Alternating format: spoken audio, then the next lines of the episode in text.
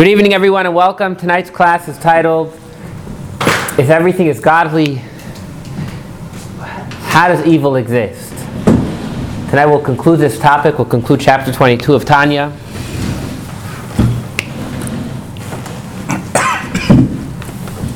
Classical story, yet one that we could always, always share. A man comes to the study of Shammai. Hillel and Shammai were two contemporaries that lived during the times of the Mishnah, the era of the Mishnah, over 2,000 years ago. And a man walks in and he's standing on, help me out here, he's standing on one foot. and he's hopping, he's, he's hopping around and he says, Rabbi Shammai, can you teach me the whole Torah standing on one foot?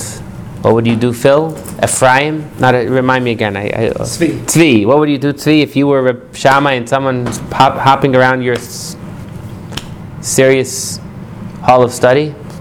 He's hopping around. L- literally standing on one foot. He's making a show. You're middle of a class. You're talking about. You're talking about the deepest concept of godliness, and some guy comes hopping in, in and says, "Hey, Rabbi, tell me the Torah on one foot." What would you do? I'd say I'd love to when you're ready to take it seriously. Precisely. Look the guy in the eye and say, you know, straighten out a little bit and come back. The Shammai was a little stricter. He took, he took his stick and he chased the guy out of the house. He goes to Hillel, and he, the same story. And Hillel looks him in the eye and he says, Ma'adalach sani l'chavrach lo savid. You want to know the whole Torah on one foot? Summary of the whole Torah is Ma de alach sani, what you hate, l'chavrach lo saveh, don't do to your friend.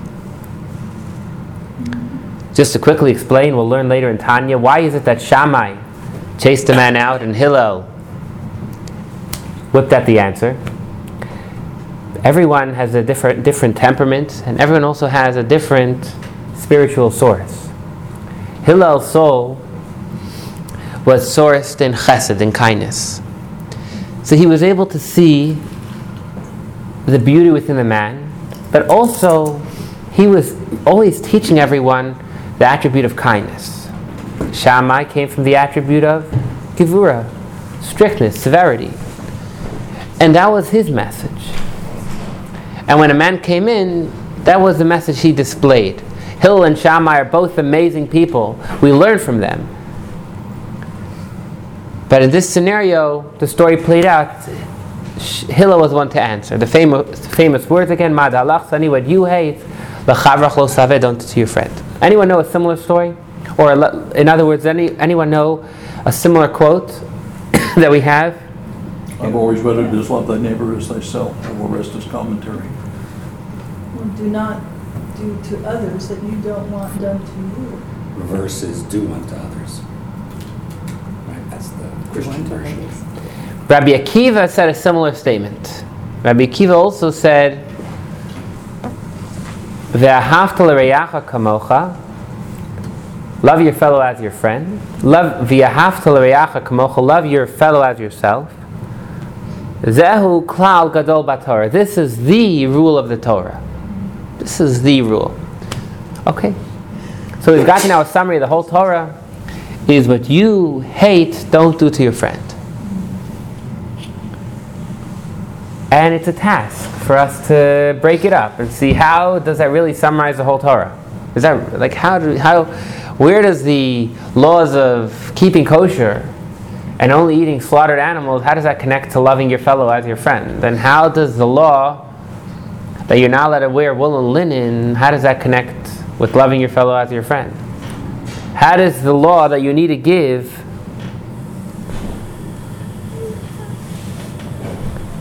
how does the law that on Shabbos you're not allowed to separate good from bad, how does that connect with love your fellow as your friend as yourself? Okay, this is something. This is a commentary that we need to we need to, we need to inspect. But the bottom line is, love your fellow as your friend.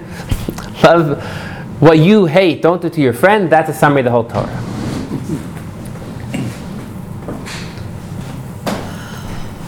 That's hard. Say, It's so hard. Agreed. Hmm. Wow.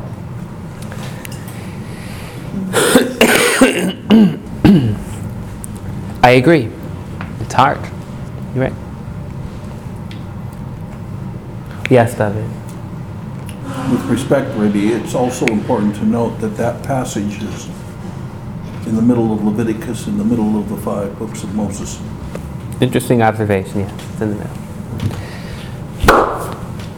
The whole Torah can similarly, in different methods, be contained within the first two commandments. And we discussed this earlier in chapter, I want to say chapter 20.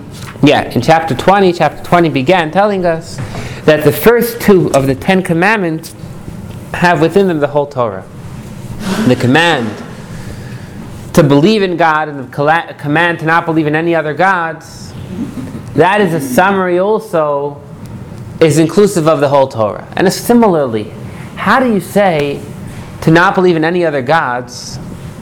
What is the connection with not believing in any other gods and not eating non kosher? Like, what's the connection? What is the connection with not believing in any other gods and on Shabbos not carrying? What is the connection between not believing in any other gods and not eating the hind quarter of a cow? Like, how, how do they all come together? And that's what we're going to learn something extremely powerful tonight. Tonight we're going to learn that klipa, sitra achara, the other side, the outer shell, they are called other gods.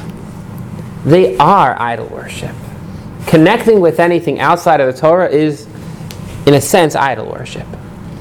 And therefore, when the Torah says don't have any other gods, essentially we're saying don't do anything that's not following through with what God wants. Because if you're not, if you do anything against the will of God, essentially you're connecting with other gods. When you do the will of Hashem, then you're showing clearly, Anochi Hashem Elokecha, I am Hashem your God. And when you do something that is against the will of Hashem, then you're saying there's other gods. The whole Torah is summarized within the first two commands. Does that make sense? Yeah.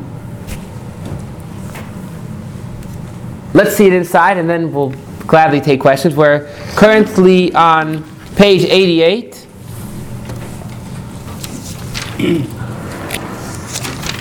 Apologize. We're on page 92. Right hand column, bottom paragraph. Again, page 92. Right hand column, bottom paragraph. Therefore, because inside of klipa, godliness is completely concealed, because Hashem has completely concealed himself inside of klipa, therefore, also it is termed other gods. Elokim acherin. Since it constitutes actual idolatry and denial of the unity of the Supreme King of Kings, the Holy One, blessed is He. The moment someone does something against the will of Hashem, they are denying God. They are saying that Hashem doesn't truly exist. Because if Hashem is the only existence, then what Hashem says, I'm going to do. For in as much as the light and life of holiness are, as it were, in a state of exile within it, because Hashem is completely, God is completely concealed inside of Klippa, it does not surrender itself in any degree to the holiness of the Holy One, blessed is He. Hashem We're now on page 94. We've turned the page. Left top of the left-hand column. Hashem is completely concealed inside of Kalipa. Just to review, you'll remember we discussed last week how we we gave an example of ourselves. We go to work. Why do we go to work? To make money. So the ultimate reason we're going to work is to make money. We try and fi- hopefully find a job that we enjoy. But there are details in a job that we're going to hate. I was learning with a student uh, yesterday. I was learning this idea with him. and he's a teacher. And he tells me like this. He says, he, he said in his life, the analogy would be he's a teacher because he wants to make money. He lo- he's passionate about teaching, so he enjoys the job. But he hates doing paperwork, In the wrong job. which unfortunately is a major part of it. so he says for him, you know, we discussed how sometimes he has to do something, but you're like throwing it to the dogs. For him, he's throwing to the dogs. He- He's going to do the paperwork, but that's not where he is. Hashem has created a world, a world where the Jewish people should fulfill Torah and mitzvos. In order to fulfill Torah and mitzvos, there has to be a world. And in order for there to be a world where Jews could do Torah and mitzvos and have free will, we need, help me out, Paperwork. We need paper, we need, we need klipa, we need the stuff we don't like. In order for Hashem to have the Jewish people do Torah and mitzvahs in a world, we need, yes, we need the paperwork. We need the stuff that we don't like, which is, The mundane stuff. m- well, the mundane is not a problem. The impure stuff. Well, So we have a choice, we always have a choice between good and bad. So if there was no bad, there'd be no choice. I don't want to call all mundane items impure. That wouldn't be fair. okay. That's why I'm, I I don't, I'd rather not use the word mundane. Okay. I'd rather be clear that we're saying Hashem had to create impurity. Hashem had to create evil. Hashem had to create negativity. Does Hashem want them to be here? No. Is Hashem forced to have evil here? Yes. And for his plan to work, there has to be free choice. For there to be free choice, we need impurity. But within the impurity, Hashem is completely concealed, He's completely hidden. And so the impurity looks you in the eye and says, I am God. Because Hashem has completely concealed Himself within it.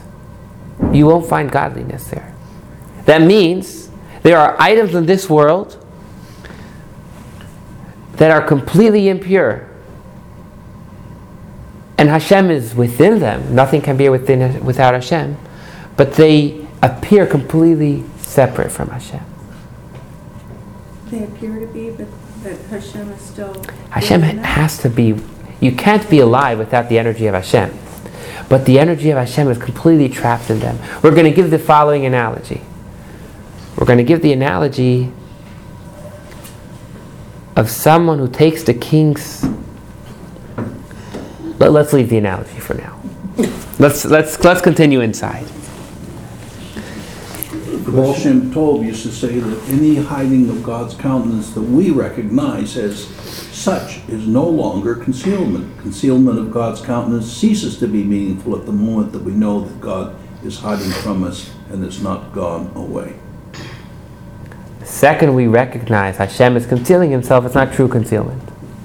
Yes, Reb- Dr. Yosef. So, uh, I understand the uh, concept, but if, could there be degrees of, say, evil? One hundred or- Or percent. purity? So I mean, I mean, you know, there, th- does there have to be such awful evil? Or could there be just, you know, moderate amount of evil, or mild evil, you know? What, but in this world, there's some really, truly terrible things. So, so granted, there has to be some evil, but does there has to be this much? Apparently. Right. I mean, that's, Just like the problems that the Jews have encountered over since, throughout the diaspora, you know? Okay, you did not behave right. Yes, we were dispersed, but your lives have to go through such pain and suffering. So, I'm hearing two separate questions. Question one is we, you understand the need for free choice and evil, but do we need to have it to such a degree? This doctor, I, but I hear Sandra asking, why do we need to suffer so much? Why do we need it at such a degree? Right, right. The question why we need it at such a degree, I'm going to let Hashem answer. That, that question, uh, Hashem has to answer. The question why, there has to be, unfortunately, in our world, such as, or not why there has to be, why there is. If I offer you a million dollars or $100,000, which one are you going to take? You're going to take the million dollars. It has to be, for something to be called free choice, it has to really be equal. So if you want there to be the option of pure holiness in its exalted form, so the so free choice is going to mean that the op- same exact opposite is going to is going to exist. What we're learning here is that relative to the good that's able to be within the world, the opposite is also going to exist. That's true free choice. Having two full extremes. Does that answer the question? And, and we talk a lot about this in, in Kabbalah. How we, we talk a lot about this idea of free choice and how there has to be true true options. Um, I'll give you an example just about free choice. We learn that Hashem uvana. We say Hashem chose us. How could you say Hashem chose us? How could you say Hashem chose a Jew over a non-Jew if we have a godly soul and they don't? So there wasn't a choice. It's like saying you chose your child, or that wouldn't be a fair analogy, but you, it's like saying you, you chose your house you built. You built it, so it's yours. How could you? How could Hashem say, "I chose you"? You didn't choose us. You made us, and so we learn when I, when we when we say that Hashem chose us, we're not referring to our souls. We're referring to our bodies. The body of a Jew and a non-Jew is exactly the same. But Hashem says, "I've chosen your body." That means the human body of a Jew. Hashem says, "I've chosen." Something special about it.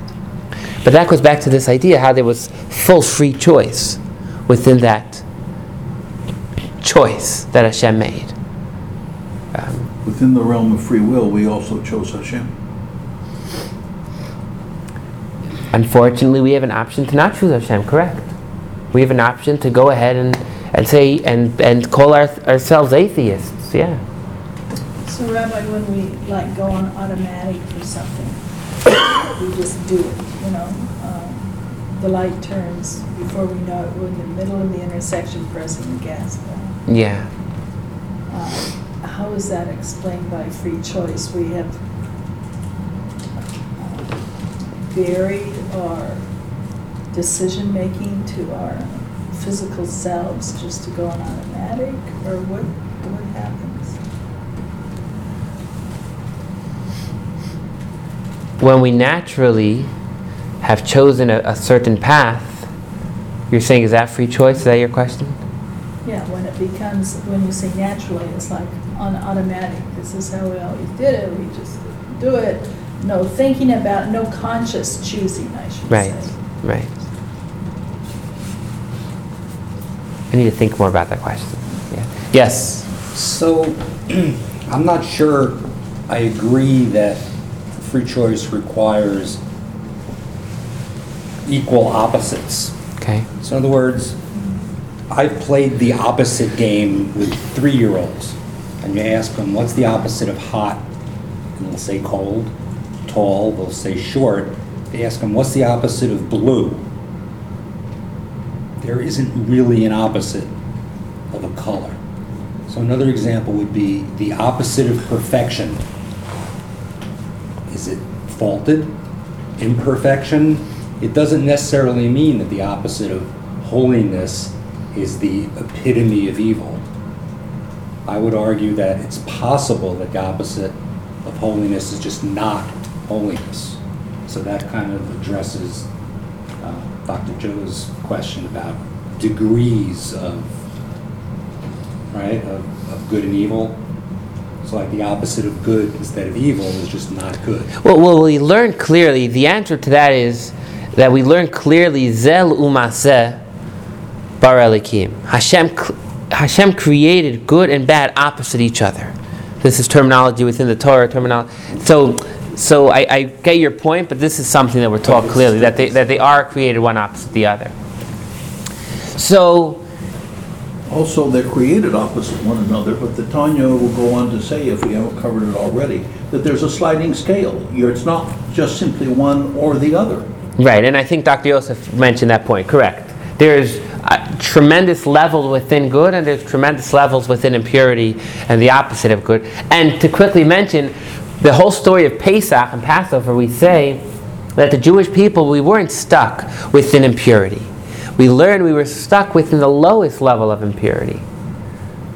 That's for a Pesach class, but yes, there are many levels, etc. So, going back to our conversation at hand, the within impurity, Hashem is concealed. And there are levels within impurity that Hashem is so concealed that they look you in the eye and they say, I created myself. I created myself. Who said I created myself? Quote Pharaoh. Pharaoh said, let's continue on th- second line of page 94, right column. On the contrary, not only does impurity not recognize Hashem, it surges upward like an eagle, s- saying, I am, and there is nothing beside me. I am, and there is nothing beside me. Or as the utterance, and this is what Paro said, he said, My river, what river was he referring to? The Nile. He said, Ya'ar li, the river is mine, Vani asisani, and I have made myself. Paro was able to look Moshe in the eye and say, I made myself.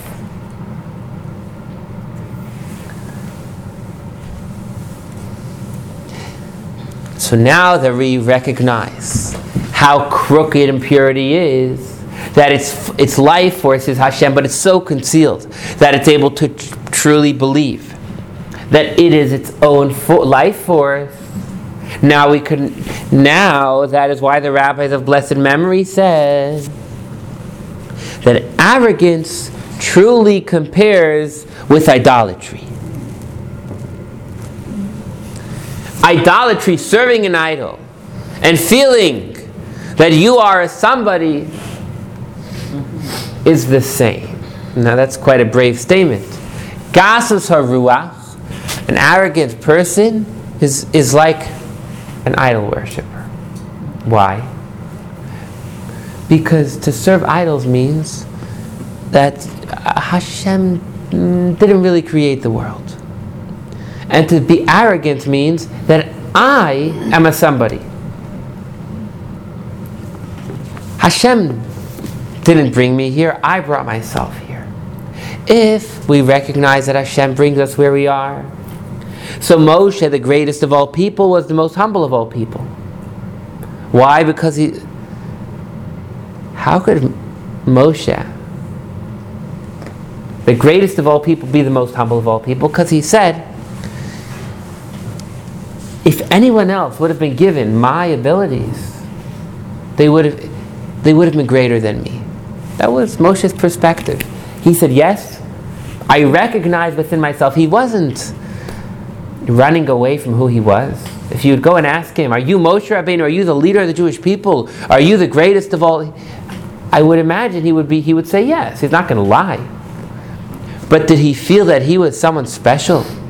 Did he feel that he was? He said no. Anyone with my talents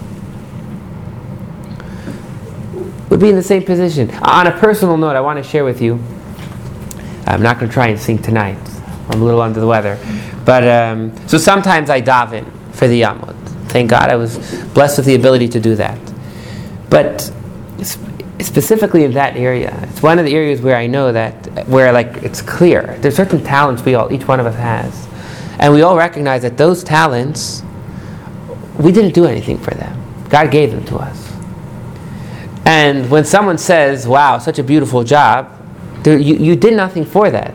If that person had your talent, they could have, they may have done a much, a much greater job. It's a very simple, this, it's very simple equation. So Moshe Rabbeinu said, yes, I am privileged to be this person. But if someone else would have my abilities, maybe they would have done even better. Taking that example of being a chazan. If someone comes and says, wow, you know, you did a really nice job davening, the truth is, if they had my ability, maybe they would have been able to use it and, and train more and, and do an even greater job. So the moment we become arrogant and we say, wow, I have brought myself to this point, that is idol worship. That means you're removing God from the conversation. It's idol worship. Let's see that inside. Every Jew is a cantor if he weren't horse. that is why the rabbis of blessed memory. I see people looking for the page. Are there any questions? We're on page 94. And we are seven lines from the top, first word of the line. Uh, Baruch, could we offer you a Tanya? Or, or okay. That is why the rabbis of blessed memory said that arrogance truly compares with idolatry. For the essence and root of idolatry is that it is regarded as a, a thing in itself. So, s- separated from the holiness of the omnipresent. It does not imply an outright denial of God. To serve idols does not mean you deny God. Anyone know how, I, how idol worship started? Where did it come from? What's the history of idol worship? Is it animism? What would that mean? Um, seeing, well, seeing God in material things or animals and then calling it God and not recognizing spirit. So it started even more, it started even deeper than that. A grandson of Adam Harishon, the first man, born in the ninth millennia. Would that be correct? If he was born in the uh, around the year 935, he would be born in the ninth millennia. Is that no? He would be born at the end of the first millennia. The, yeah, he was born at the end of the first millennia. He looked at the sun and he said, "One second, one second. The sun is giving vegetation power. It's allowing vegetation to grow. The sun is giving us vitamin D." He said the sun is giving, the sun is a somebody. The moon is a somebody. Enosh said, the grandson of Adam, he said, I know that the sun and the moon are conduits of God. But imagine, this is the Rambam's terminology. The Rambam says, imagine you walk into the king's court and you start cursing everyone out aside for the king. All of his ministers, they're all standing there at attention, and you, are nobody, you're no good, you're no good, but the king is a somebody. Well, uh, well, you're going to be right out. If you're serving the king, if you want to show respect to the king, you show respect to his ministers. Enosh said, How are we going to show respect to God? by also showing respect to his ministers. I know that the sun is a servant of God, but let's show respect unfortunately carried on where people slowly started recognize, started believing that the sun is a god of its own. But idolatry began saying that the sun and moon, etc., whatever they were serving, is a conduit of God. What was the, what's the mistake with that? The mistake is the sun is a nobody. The sun cannot give you any energy without, the, without God telling it to give you energy. The people thought that Hashem gives. He says, You know what, sun? You have the power of light. Moon, you have the power of. And if you serve the sun, the sun will give you a little more light. It's like bribing the sun. You know, you bribe certain people, they give you more. but the mistake is here that the sun and the moon, there's no bribing. Hashem is, through them, going to give you exactly what you need. That's the history of idolatry.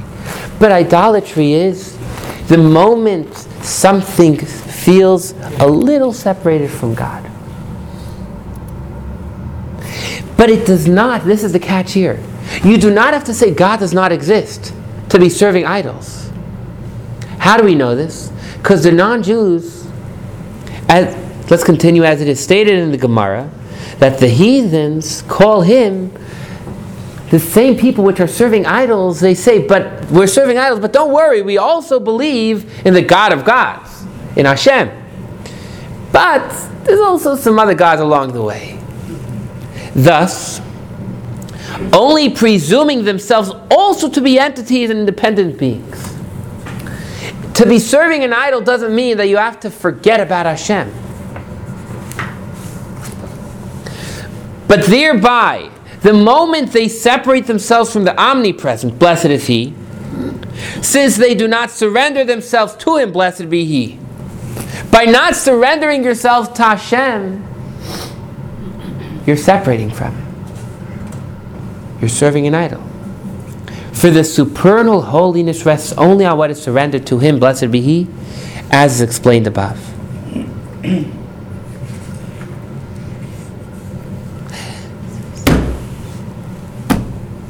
To serve an idol, this is a big mistake, and we'll learn more about this in Tanya. People think if I just have a little cheeseburger, it's not such a big deal. A big one, maybe. Or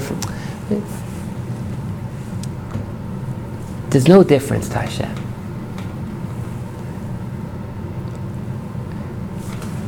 Idol worship, the idol worshippers themselves, they say God exists, but there's also some people that could help me out along the way.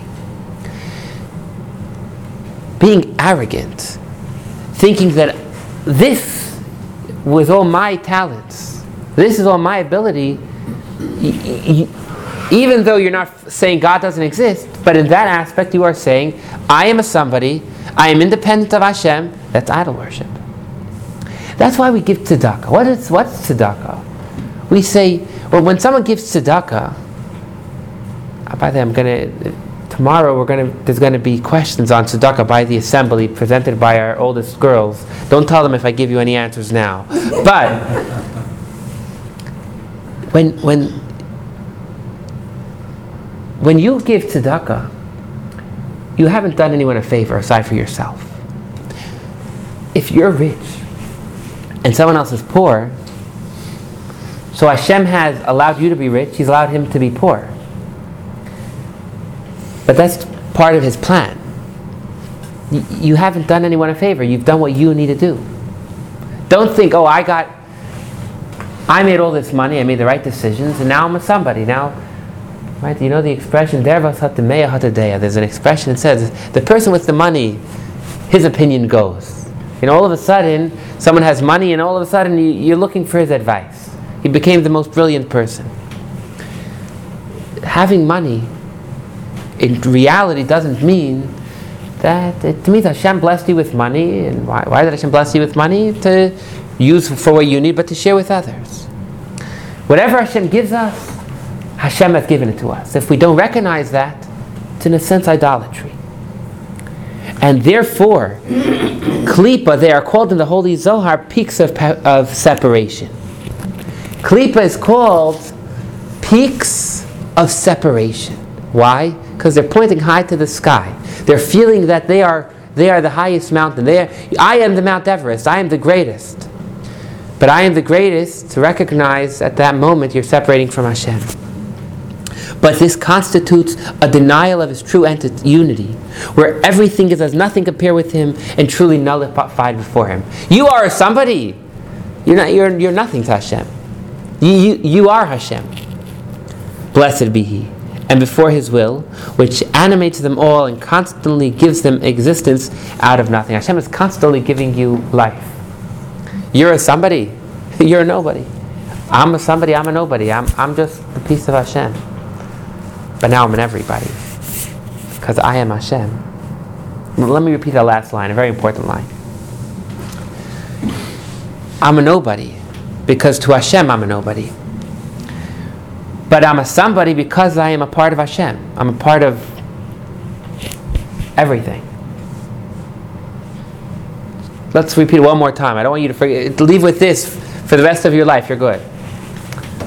I'm a nobody because individually I'm nothing to Hashem. But I'm a somebody because I am a part of Hashem. And being a part of Hashem is being a part of everything. Sandra, does that make sense? That last point? The, the second half of your last point made sense, not the first half.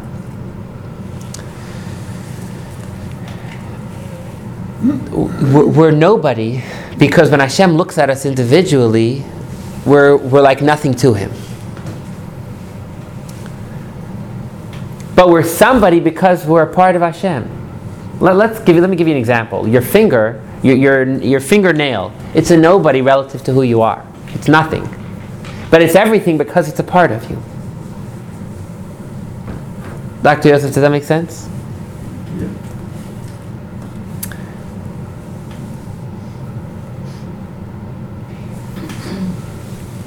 I thought we were supposed to think of ourselves as being um, special intuition. Ho- Hold that thought for a minute. Hold that thought for a minute.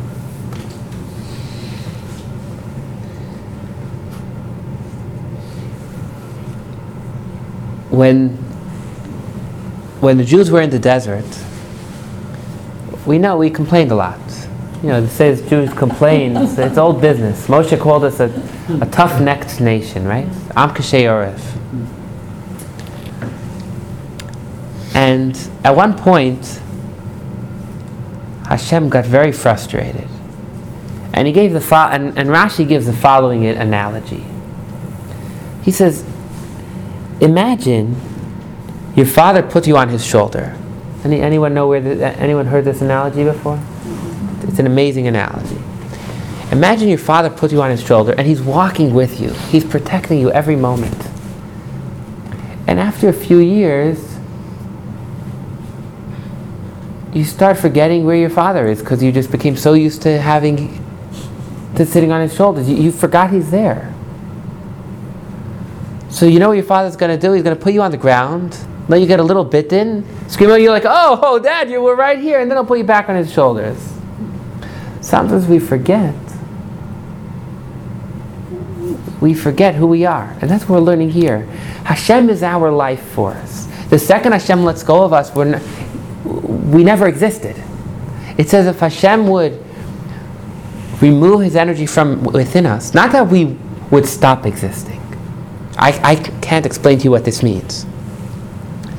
But I can tell you the words. The words are it's as if we, we would have never existed. Our history would, would never exist. We are Hashem. So for us to deny Hashem, we're, we're denying ourselves. Like we're shooting ourselves in the foot.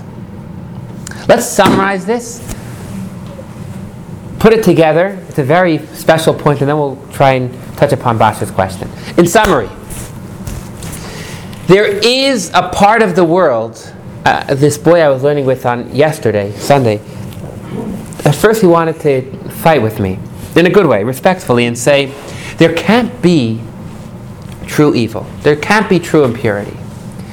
And I said, no, no. There is real impurity in this world. Hashem has allowed it to happen. And we learned the analogy of throwing something behind your back. There is real impurity. And within that real impurity, Hashem is locked up, so to say. He's locked himself up. And if we are going to attach ourselves to that, it's as if we're serving, uh, serving idols. The moment we do anything against Hashem's will, we are, in a sense, serving idols. We are saying that I am an independent and I could make my own decisions. My four, my four-year-old is telling me he can make his own decisions. I ask him to do something, he says no. He's, a, he's an independent. Four years, full four years old, right?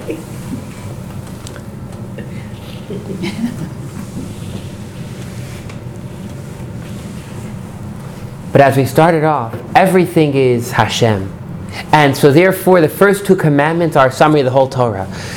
I am God, your God, who took you out of Egypt. Belief in God. If you believe in God, and we recognize that everything is Hashem, will do what He asks. Don't serve any other idols. The moment you do anything outside of God's will, you're in a sense serving idols. So the positive mitzvos are all sourced in the command I am God your God. I am everything, and therefore do the positive commandments. Don't serve any other idols. Don't disconnect from me, and therefore don't do any of the negative commands. And with this, we've now answered the question we started off in chapter 20, which was how could the first two commandments of idolatry be a summary of the whole Torah? But and we're learning because believe in God, believe believe that Hashem is everything, will push us to do the positive mitzvahs. And idol worship or separation from Hashem is a command not to do any of the negative mitzvahs, because any the moment we do any negative mitzvah, we are separating from Hashem. See, I put everyone to sleep. I was successful. and any questions?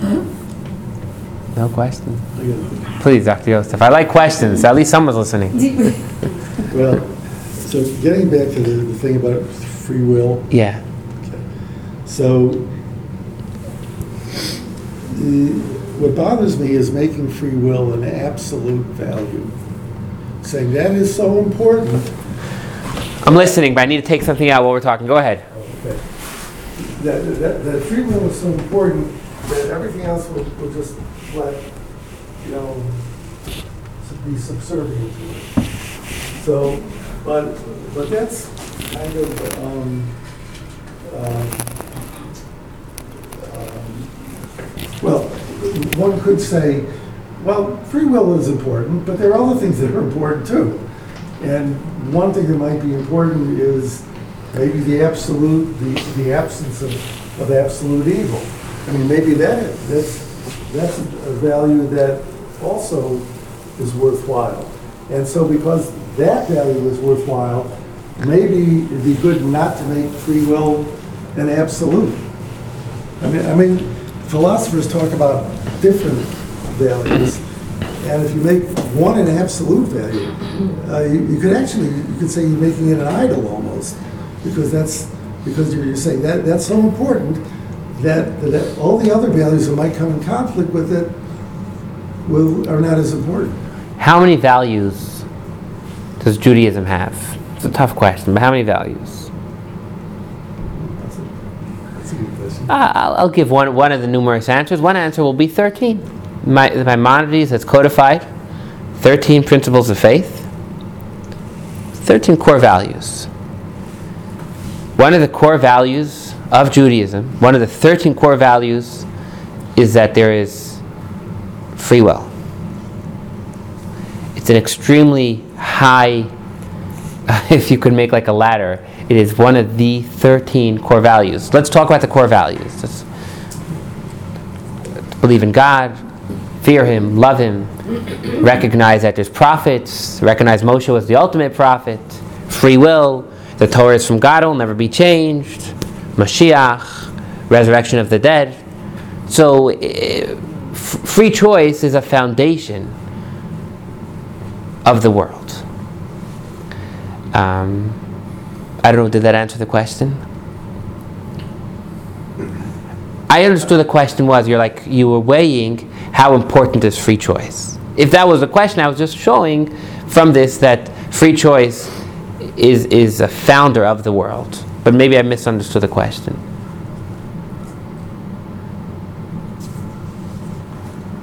Um,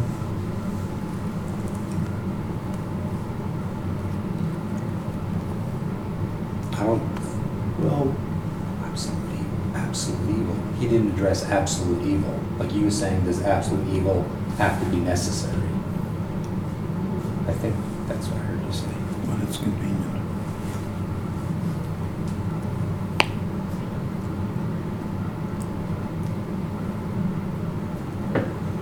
It's not easy. I- know,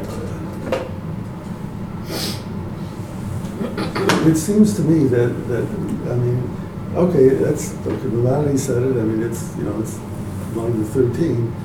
Um, But, um, but at what point do you say, well, yes, this is important, but is it so important that it out- outweighs absolutely everything else? including the prevention of suffering. I mean, is it that important that it oh, outweighs, you know, the, the, uh, a different way of, say, organizing the universe or organizing the world? Uh, uh, Maybe, uh, maybe there would be a universe with a little bit less suffering. Um, I mean, isn't that an important Jewish value? Um, Got it. You see what I? I think you're asking why do we need to suffer? No, Why is there suffering? Is that what you're? No, no, I'm saying that, that you- that you're saying that, that free will is so important that there, therefore, we can only have free will if there's absolute good and absolute evil. Otherwise, we can't have free will. So, um, I mean, that's, that's what you said. Yes, yes. Uh, So why does evil need to be prevalent in that, in, in the free will? Why does the pendulum have to swing so far in both directions? Right? Well- I can't be. um, Maybe, that's good.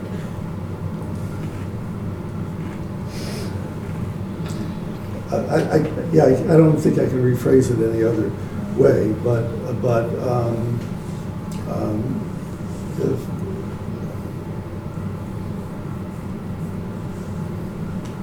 well, let, let me see if I can give another example, okay? Go ahead. Okay, well, let's, let's say, uh, is health important? Yes, health is important.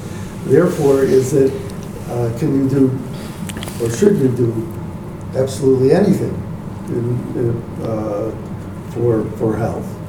And most people would say, well, no, we shouldn't do absolutely anything for it. I mean, you should make, you know, reasonable attempts to keep yourself in good health, but it doesn't justify, you know, doing no matter what.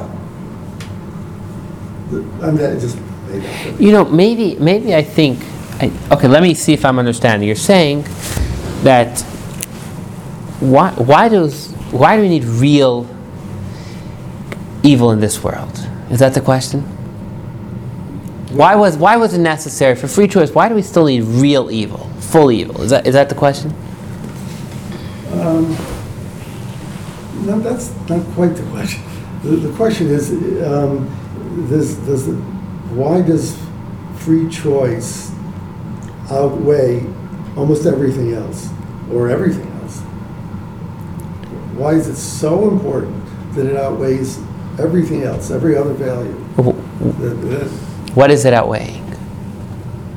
Well, um, if, if you limit, say, if there were limitation, um, if, if, if free choice wasn't an absolute, then maybe, maybe there'd be a little bit less free choice, but there might be a little bit less suffering. It would be a trade-off. Why wouldn't that be a good trade-off? I'm not a philosopher.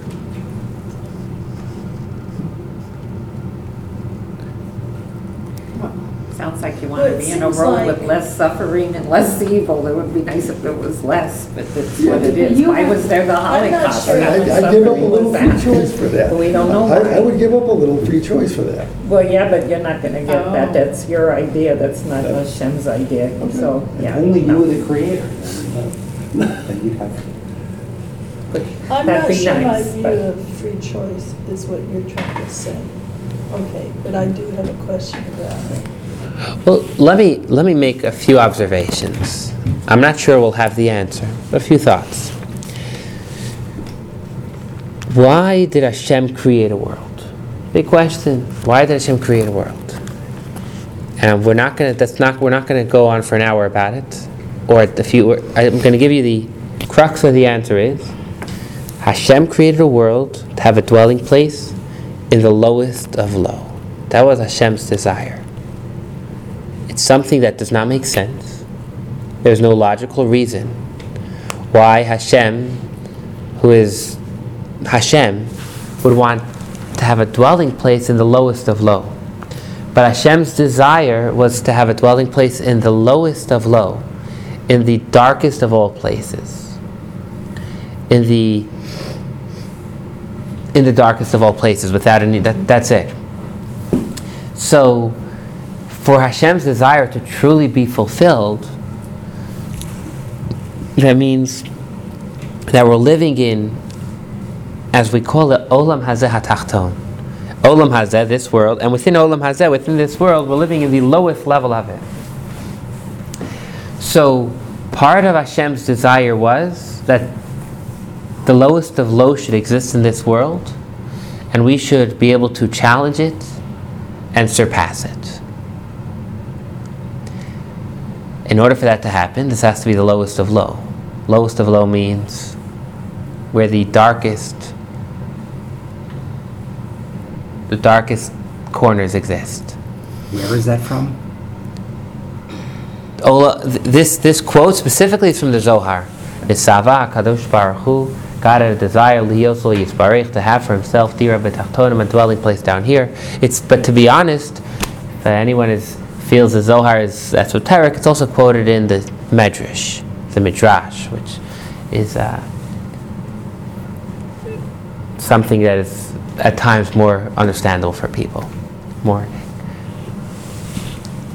so that's thought number one. Thought number one is Hashem wants a dwelling place. It's, it's un, un, unexplainable, but his, his desire is to have a dwelling place in the lowest of all low. And that entails having the darkest of impurity here and of surpassing it. That's thought, thought number one.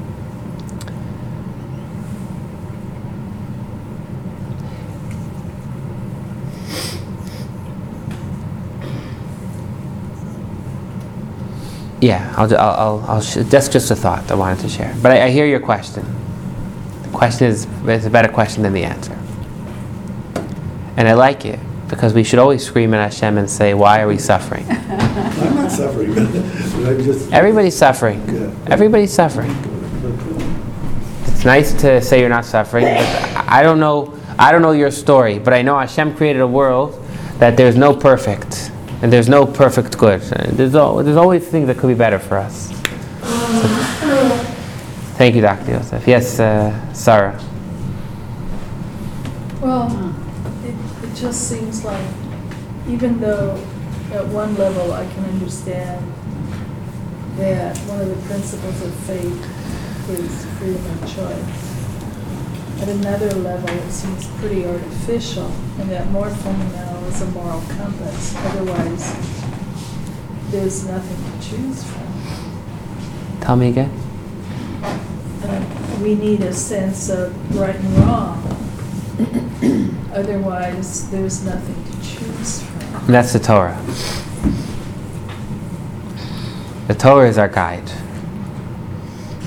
Right, but that's our, our, uh,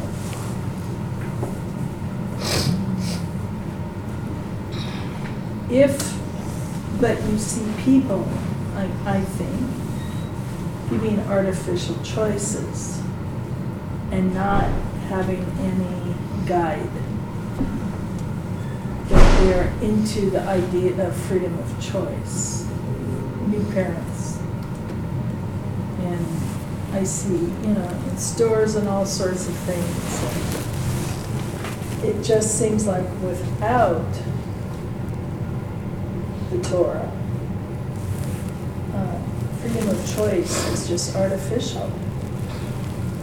You have is then just pain and suffering or absolute good.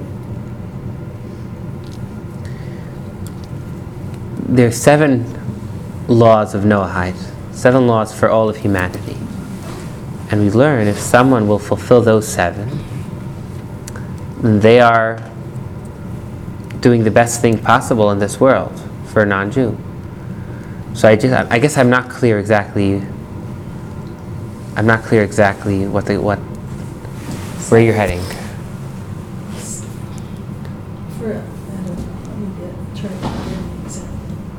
Somebody, um, bringing a child along to rob a bank, for example, and putting the kid in the car and talking about it in the car. Just happened today. Oh, did it? Oh, you didn't hear that on the news? No. I was just That a thinking woman, about, I heard it was about just, I, that. I thought you were doing it because a woman went and robbed a bank where she left a six-year-old kid in the car and she got her, and she had a, a car waiting and they, they stopped her. It just happened, just what you said. You heard that on the news. Mm-hmm. I didn't. I haven't Okay, go listened to ahead. the news. Make up your story, go on. Well, so, without a moral compass, well, without the Torah and what Judaism has, has given to us in the world, it makes freedom of choice pretty artificial.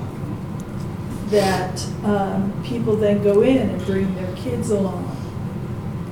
You're saying people don't know which choices to make if they don't have a compass? Is that what you're saying? I guess that's what I'm saying. And that is why, good, good point. And that is why one of the commandments for a Jew is to share with the world the seven Noahide laws. The Torah itself requires us to share with the world the seven Noahide laws. And I know I'll get a mouthful from David after the class about this. Maybe, maybe not. But, anyways, this is one of our requirements. Yeah, but why is it so hard to find them in the Torah? I, you know, I was, especially because Noah's pretty Yeah. in my mind. Yeah. So where are they? That, no, that, no, that's a fair question. Not for not for right now. I could I could share that with you privately. But there are seven Noahide laws the Torah teaches us, and those are the moral compass for for the world as large. And I, but I, I, I agree with your point.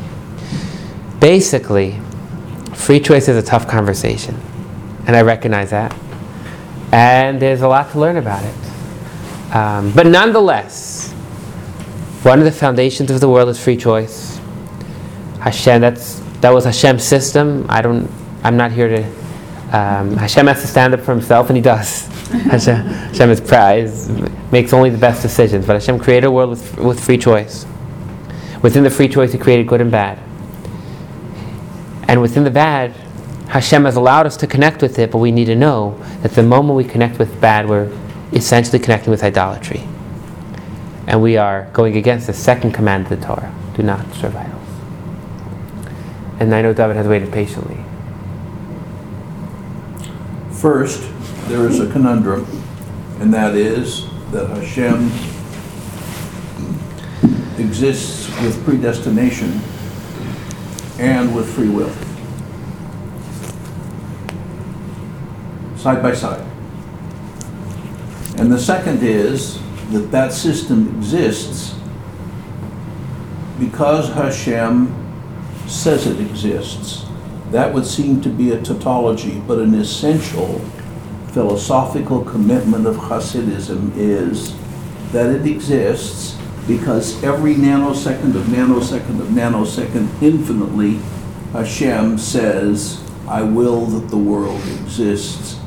And were he not to do that, it would cease in a flash. And therefore, because within that context and that conundrum, we have free will and predestination, it allows us to function as his agent in worshiping him and in doing good. That would seem to be simplistic doing good, but it's in capital letters. Here are my commandments. This is what you will do to adhere to my laws and acknowledge me. I also recognize, as with the conundrum, that the minute, the second I give you free will, I also give you the opportunity to choose evil. You know what you need to do. Get at it. Thank you, David. And uh, with this, we'll wish everyone Have I said anything wrong? a sounded good. Okay. I'm always afraid I'm gonna spill over into. We'll wish everyone a good night, and uh, thank you for being with us.